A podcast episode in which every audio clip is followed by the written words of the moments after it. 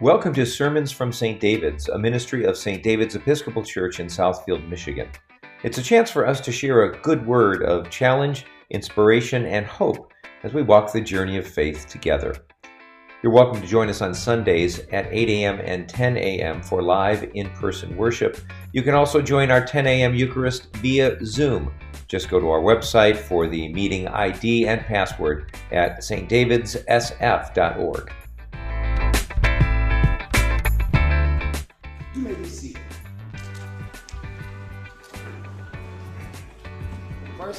to say, God is good. And it's an honor and a privilege for me to be here. When uh, Father Chris called me um, a few weeks ago, and he said, Pastor Barry, can you come preach at St. David's? I said, absolutely, positively. I would be more than happy to come. And part of the reason I was more than happy to be with you all today, because the first time I came here, I felt right at home. I knew I was home. And this morning, when we came into the parking lot, I felt that same feeling of being right at home. So I bring you greetings from your sister church, Church of the Messiah, East Grand Boulevard, Lafayette, in Detroit. Now, let me give y'all a little bit of a warning. Um, this morning, I did the 8 o'clock sermon, and I was told that was short. So, um, I'm not long-winded, so if it appears to be a little bit shorter than what you're used to, that's just me. I'm short in stature, short in words. A little man with a big mouth, but I'm gonna make it plain. So I'm really happy to be here. Also, I have to say too that part of the reason why I feel uh, right at home here is because when Father Chris invited me to come, um, wow, this had to be over a year ago. Um, I had to have a meeting. I had a meeting in Southfield, and he stopped me and said, "Why don't you come by the church?" Um, and I forgot what I was coming for. So it was me and another minister, and we came by here.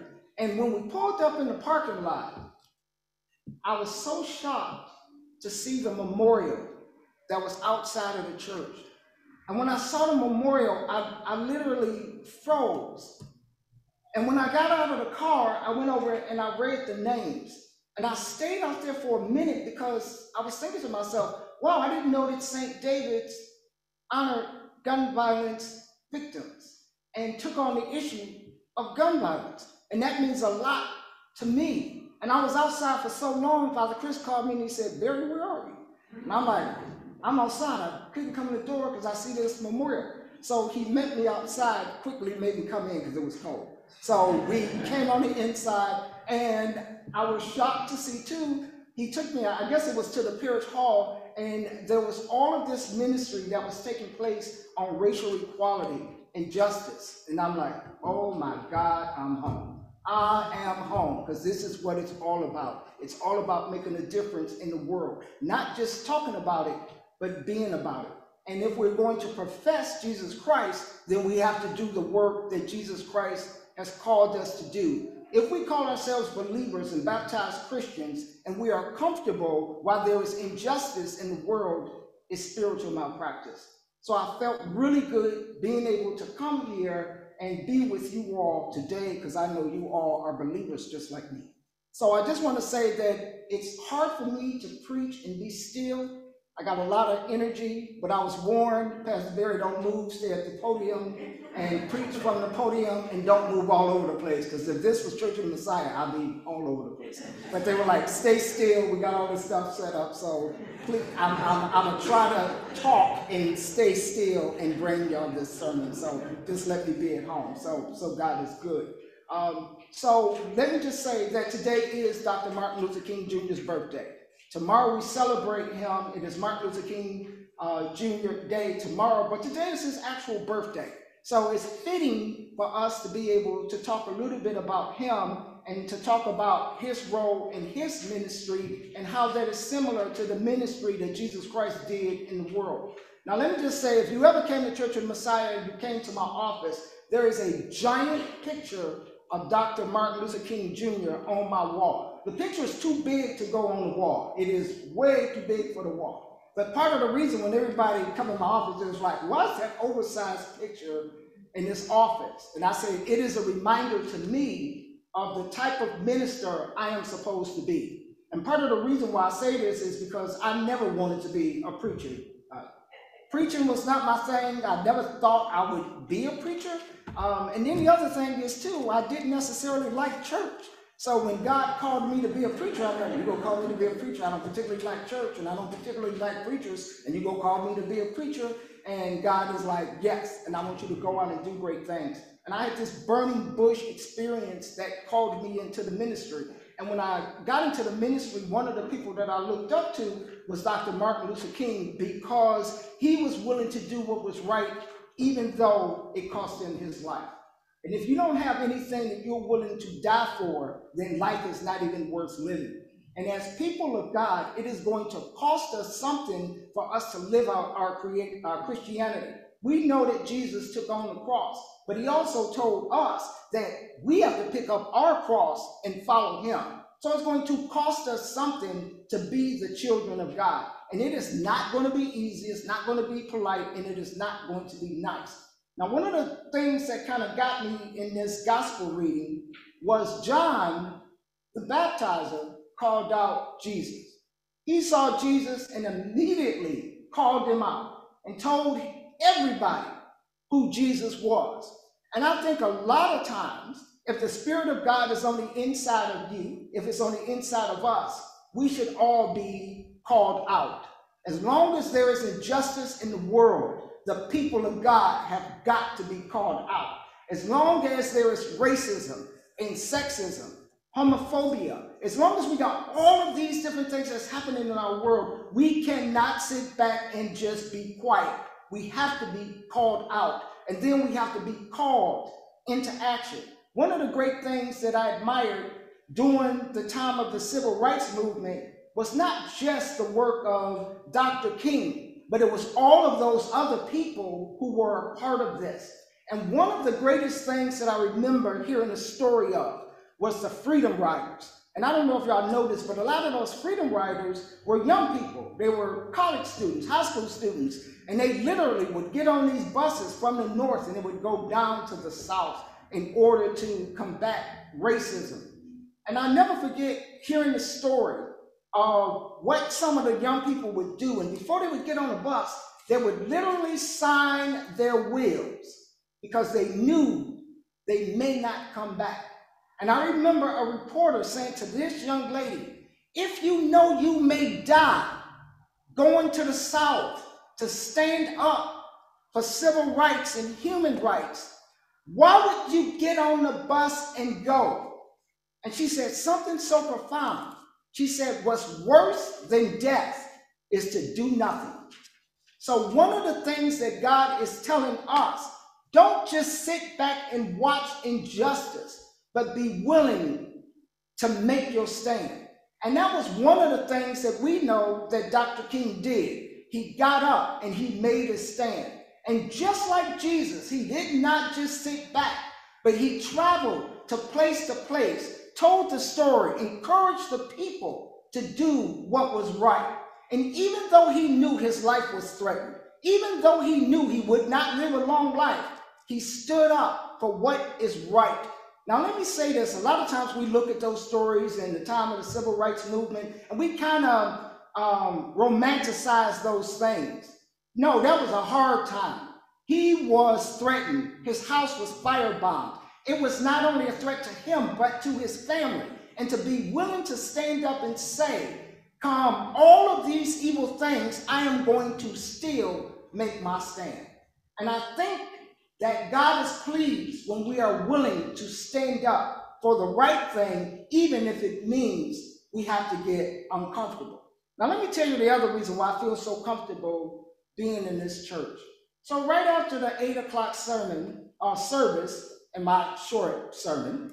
We went and we had a conversation afterwards in one of the rooms. And uh, a young lady there, woman there, Mary B, because I can't pronounce her last name. She told me what it was. I can't pronounce it, but it was Mary B. And we got into a conversation with her. And there was something so powerful that she said that I had to run back to Father Chris' office and I had to write it down. And she just said this in speaking, and I'm like, if you don't mind, I'm going to steal this and I'm going to put it in this sermon because I have got to tell everybody what it is that you said, and it goes directly with the gospel. And she said, Don't be an observer. As people of God, don't be an observer, but be a reflector. Don't be an observer, but be a reflector. And in that being a reflector, it is being a reflection of what we know the truth is. Dr. King was a reflector of the work of Jesus Christ. We are to be reflectors of what it is he is calling us to do. This is not something that is meant to be observed and not enacted. So we didn't come to be children of God to observe the work of Jesus Christ. We came to participate in the work that he did. As children of God, we have got to get uncomfortable. I always say at Church of the Messiah, when the people of God stand up, stupid sit down. But the reason why so much stupid can stand up in the world is because the people of conscience and the people of good, sometimes we sit down and we don't call out crazy and stupid and injustice because we don't want to be uncomfortable. But we have to get uncomfortable. It is going to cost us something. And if Jesus was here today, the same way John the Baptist called out Jesus. Can God call us out? During this time of political upheaval, during this time of racial injustice, during this time of hunger and poverty, are we willing to be brave enough to stand? Yes, we should be. Jesus said, When I was hungry, you fed me. When I was thirsty, you gave me drink. When I was sick and in prison, you visited me. When I was a stranger, you took me in. When I was naked, you clothed me. And the people said, Lord, when did we see you hungry or thirsty or in prison or a stranger? When did we see you naked and clothed you? And he said, In so much as you have done this unto the least of these, my brethren, you have done this unto me. Can Jesus Christ, our Lord and Savior, who we profess and believe in, can he count on you? Can he count on you in this world to stand up and be that voice of reason? So many times we stop and we look at the disciples during the time of Jesus, and we stop and we look and we say, wow, those were some interesting people who followed him. And my God, they were. And I always tell people, do you think you can be a disciple? And a lot of people say, you know what, I don't think I could be a disciple. And you got some people who say they can. If you know how to uh, doubt, deny, betray, and run, you can be a disciple. Because that's what they did. And in spite of themselves, God used them.